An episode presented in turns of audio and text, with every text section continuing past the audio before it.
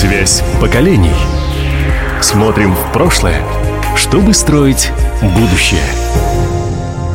В эфире радиостанции «Восток России» программа «Связь поколений» в студии Иван Силадий. Здравствуйте. Наступивший 2023 год в России объявлен годом педагога и наставника. О том, насколько развито наставничество в Хабаровском крае, о лучших практиках и об их пользе поговорим сегодня с нашими гостями. Сегодня у нас в студии Мартыненко Наталья Сергеевна, заместитель председателя комитета по труду и занятости населения правительства Хабаровского края. Наталья Сергеевна, здравствуйте. Добрый день. И Кайгородова Александр Александра Борисовна, начальник юридического управления АО «Газпром» газораспределения «Дальний Восток». Александра, здравствуйте. Здравствуйте. Первый вопрос, пожалуй, к представителю Комитета по труду и занятости населения. Расскажите, пожалуйста, о том, насколько распространена у нас практика наставничества. Многие ли опытные специалисты могут делиться своими знаниями и навыками? Ну, вообще надо сказать о том, что система наставничества история не совсем новая, да. Мы помним хорошо советский период времени, когда система наставничества была развита и в производстве, и в непроизводственной сфере. Вот начиная с 2021 года как раз мы задались вопросом, а много ли наставников на территории Хабаровского края, которые действительно могут поделиться своим опытом, знаниями, навыками с молодыми специалистами. И начиная с 2021 года в э, крае проводится конкурс «Лучшая практика наставничества» и «Лучший наставник наставник Хабаровского края. И вот, вот два года мы уже изучаем то, как система наставничества у нас развивается на территории Хабаровского края и в производственной сфере, и непроизводственной. Вот сегодня у нас уже два а, представителя, скажем, а, наставников, которые отмечены именно почетным званием, почетной медалью наставник Хабаровского края. Я думаю, что это такая хорошая история, которая должна найти развитие и продолжение среди специалистов, которые могут поделиться опытом с молодыми специалистами. А если говорить о практиках тех, которые, наверное, лучшие, конечно, вот по производственной сфере очень а, хорошо система наставничества развита, например, в таких а, производствах, как Амурский, например, судостроительный да, завод, потому что производственная сфера – это очень важно с точки зрения передачи профессионального опыта именно молодым специалистам, которые приходят только на производство, и они приходят с теоретическими знаниями, а вот практики, конечно, не очень хватает, э, несмотря на то, что во время учебного процесса практическая составляющая тоже имеет место быть. А, Газпром газораспределение, да, тоже одна из лучших компаний на территории Хабаровского края, которая развивает свою систему наставничества.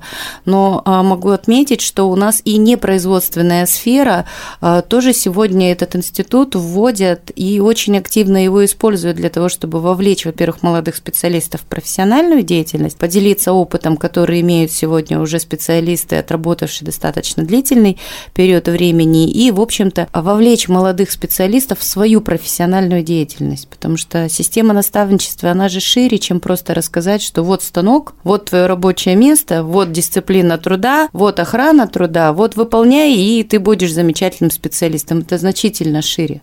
Вот сразу хочется уточнить, э, ну, на том же самом примере Амурского судостроительного завода, допустим, если э, студент, э, все еще студент, приходит на производственную практику на предприятие, его уже начинают готовить к будущей работе или сначала он отучился, получил все теоретические знания, и только потом за ним закрепляется тот самый наставник, который и будет его обучать в дальнейшем уже на производстве. Но у нас сегодня образовательные организации очень активно а, сотрудничают, скажем, с профильными да, работодателями для того, чтобы молодые ребята, которые сегодня проходят обучение, уже могли прийти на будущее, скажем, свои рабочие места, познакомиться с производственным процессом и попробовать себя уже с точки зрения практики.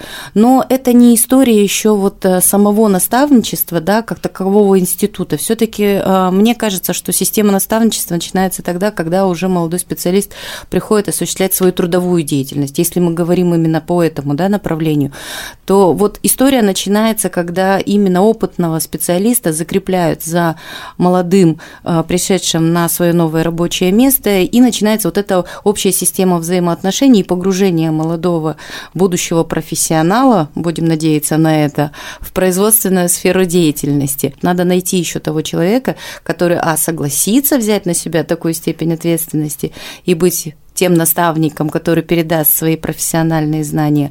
Ну и это же должен быть абсолютно полный контакт между человеком, который приходит, молодым, да, разница вот эта преемственности поколений как раз-таки, она вот здесь очень четко прослеживается.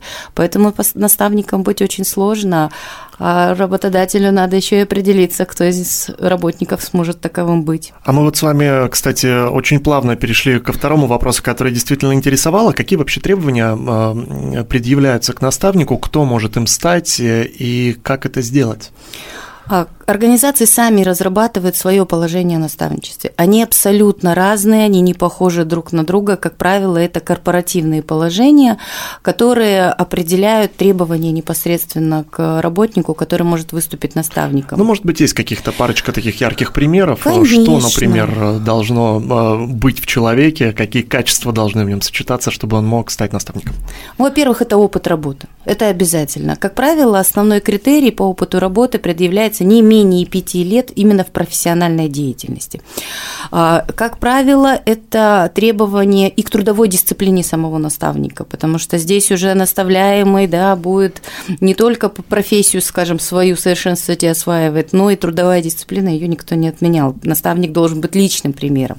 Это должен быть определенный авторитет у человека внутри своего трудового коллектива, потому что наставник за собой ведет молодого специалиста и включает его вот такую большую, дружную, трудовую семью на своем предприятии. И здесь, конечно, авторитет наставника тоже должен быть. Поэтому это должен быть ну, буквально идеальный сотрудник э, любого работодателя, который сможет не только передать свои навыки, но и вовлечь, опять же, молодого профессионала э, в деятельность, которой он занимается. Ну, тут, э, к сожалению, наши радиослушатели не видят, но вот тот самый наставник Александра, она сидит и соглашается абсолютно с каждым словом, которое говорит Наталья. Александра, мы с вами еще буквально через пару вопросов э, продолжим эту тему и э, спросим у вас, насколько действительно это ответственная и сложная работа. Наталья, э, еще вопрос к вам. Подскажите, в регионе много ли предприятий, где распространена практика наставничества, что это за предприятие и где вот такой опыт представлен лучше всего? Ну, сегодня вот за два года нашего изучения именно практической реализации у нас порядка 102 э, предприятий, которые уже заявились э, с системой наставничества и у которых есть уже свои локальные документы. Да? То есть э, мы-то как раз смотрим с точки зрения того, как не только выстроена система наставничества с точки зрения взаимоотношения наставник плюс наставляемый, но мы смотрим еще и как организована сама система, почему вот конкурс, да, номинация «Лучшая практика наставничества, потому что мы должны увидеть, а как выстраивается система внутри непосредственно организации. И здесь у нас вот 102 организации, которые сегодня уже подтвердили выстроенную четкую систему с точки зрения, опять же, а, своих положений, то есть локальных документов, которые закрепляют. Там, кстати, и закреплены требования к наставникам в том числе. Это позволяет нам, в свою очередь, при оценке, при проведении конкурсных работ э, смотреть в том числе и вот э, соблюдение тех критериев, которые предъявляют определяются непосредственно, в том числе самими работодателями.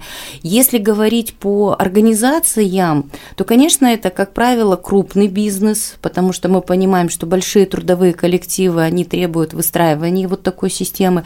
Это и нефтеперерабатывающие заводы, это предприятия авиасудостроения. Там очень четко выстраивается эта система, и она действительно абсолютно точно работает каков итог внедрения системы наставничества. Ну и тут мы можем э, говорить и о развитии предприятия какого-то конкретного, э, в частности, и о развитии нашего региона в целом. Ну, в первую очередь, основной итог – это закрепление молодых специалистов на предприятии. Это как раз непостоянное изменение кадров да, внутри организации. Вот закрепление – это самый главный показатель, который показывает, насколько система наставничества работает. Если молодые ребята приходят, остаются трудиться, они видят конечную цель, видят цель предприятия либо любой другой организации, вот это уже, наверное, заслуга наставника, который принял этого молодого специалиста к себе там на поруки, да, и провел его вот в эту большую большую профессиональную жизнь.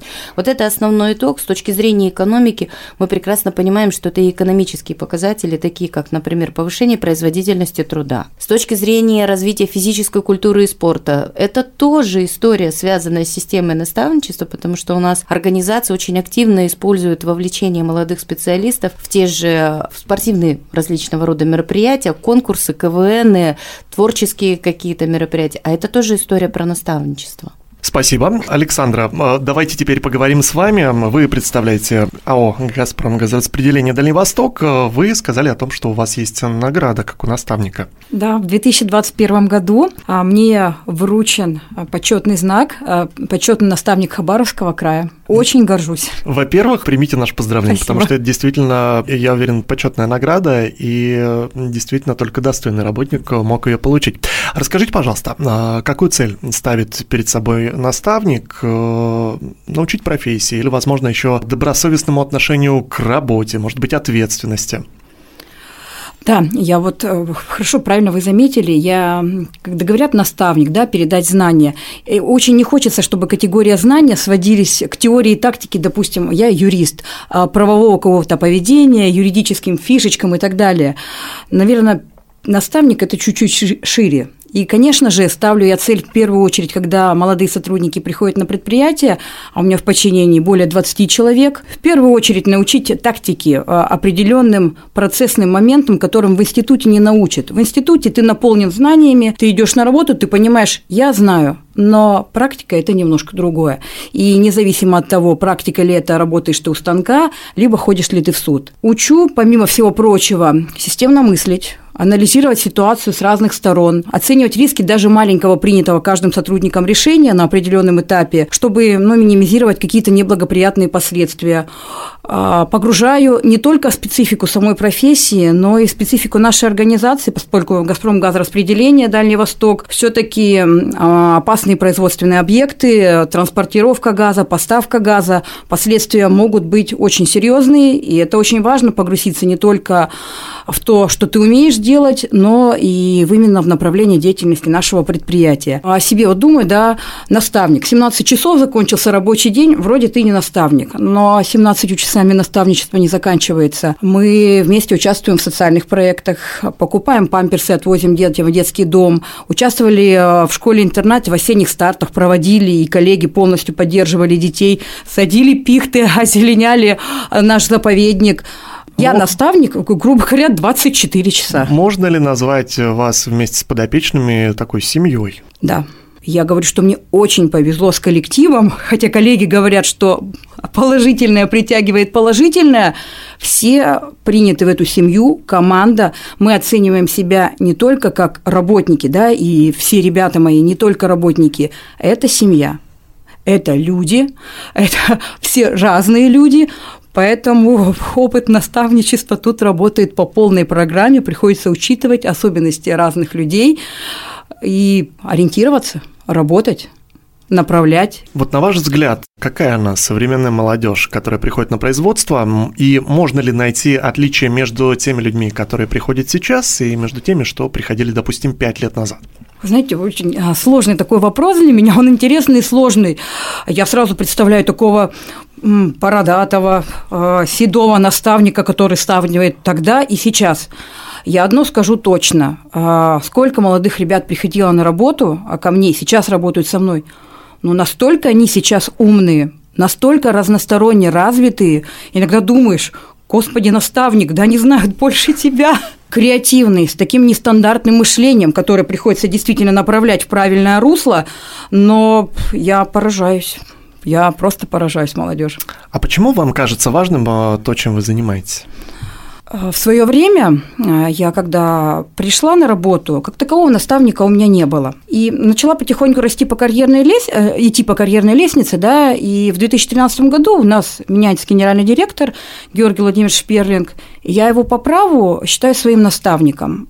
Он учил меня, учил системно мыслить, учил анализировать, думать, обдумывать каждую ситуацию. Да, Господи, даже учил писать письма, как написать э, грамотно письмо, чтобы получить тот результат, который тебе нужен. И я сейчас понимаю, вот мне бы чуть-чуть на более а, ранней ступени моей а, работы такого наставника, сколько ошибок можно было бы избежать, как много можно было достигнуть больших результатов и насколько они были бы более эффективны и принесли пользу и нашему предприятию, и нашим потребителям, абонентам. Да, это действительно какие-то такие вещи, которые в теории, возможно, даже и не преподают, а вот на практике они действительно работают и вполне неплохо. Очень здорово, что есть такие люди, которые готовы этому научить. Где и как учили сами? Вот, ну, буквально в двух словах. И э, расскажите, пожалуйста, в чем разница между системой наставничества и самостоятельным освоением профессии?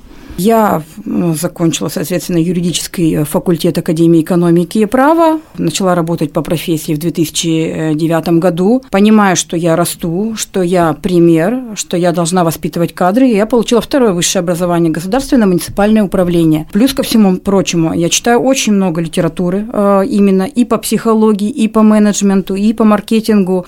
Очень люблю эмоциональный интеллект, это прям очень интересно применять в работе. Плюс ко всему прочему, участвовала в достаточно большом количестве тренингов по эффективной коммуникации, по эффективному целеполаганию. Да, что тут говорить, даже риторике приходилось учиться, поскольку это важно. И убеждать людей нужно уметь, э, направлять это тоже нужно уметь. Все это вот так и сформировалось э, в мою, в итоге, в конечном награду. Наставничество. Да, в мое наставничество. Для меня, правда, это было очень неожиданно. Я так работаю, я так живу, да, отдаваясь э, работе, с людям, с которыми работаешь. Я не знала, что я буду почетным наставником, было неожиданностью. Это мои коллеги, э, мои подчиненные представили меня к награде. Было очень приятно. Большое спасибо вам за эту информацию, Наталья. Ну и к вам еще один вопрос. Расскажите, что делать предприятиям, на которых решили внедрить систему наставничества? С чего начать? Куда обратиться? Как это, эти процессы происходят далее? Э, ну вот э, все то, что нужно знать, возможно, тем организациям, где еще эта система не распространена, но они хотят в нее включиться. На портале Комитета по труду и занятости населения правительства Хабаровского края мы сделали специально вкладку, которая называется «Наставничество». И там для удобства работодателей мы разместили всю информацию пошаговую, которая позволит начать формирование системы наставничества для тех, кто действительно решился на эту историю и будет ее внедрять, соответственно, у себя.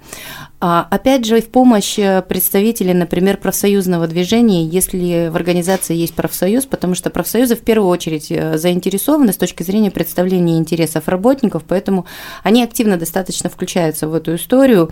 И здесь э, должна быть консолидация совместных желаний и усилий со стороны работодателя и со стороны представителей работников. Вот тогда это будет успешная история, которая реально может быть реализована с точки зрения даже и экономических показателей любой организации. А мы приглашаем тех, у кого есть уже система наставничества, обязательно принимать участие в конкурсе, потому что это дает возможность нам, в свою очередь, обобщить лучшие практики, поделиться с нашими работодателями и представителями работников и размещать ее на официальном портале Комитета по труду и занятости в открытом доступе для ознакомления и внедрения в своих организациях. Ну, то есть, по сути, получается тоже своего рода наставник для других наставников. Мы наставники конкурса «Лучшая практика наставничества и лучший наставник наставник Хабаровского края. Это наш творческий труд, э, действительно, моих сотрудников. Э, и это наше детище, которое мы родили. очень приятно видеть вот таких замечательных наставников на территории Хабаровского края. Ну, а мне было приятно видеть вас в нашей студии. Также приятно, я уверен, было слушать нашим радиослушателям. Я напомню, что сегодня у нас в гостях были Наталья Сергеевна Мартыненко, это заместитель председателя Комитета по труду и занятости населения правительства Хабаровского края, а также Александра Борисовна Кайгородова, начальника юридического управления АО «Газпром» газораспределения «Дальний Восток». И они рассказали нам о лучших практиках наставничества и о том, как такой опыт помогает развиваться предприятиям и нашему региону в целом. Спасибо вам. Спасибо. Спасибо, что позвали. Ну а я напомню нашим радиослушателям, что запись этой и других программ вы можете найти во всех подкастах, а также на нашем сайте востокньюз.ру. У микрофона был Иван Силадий. Всего доброго и до встречи в эфире. Связь поколений. Смотрим в прошлое, чтобы строить будущее.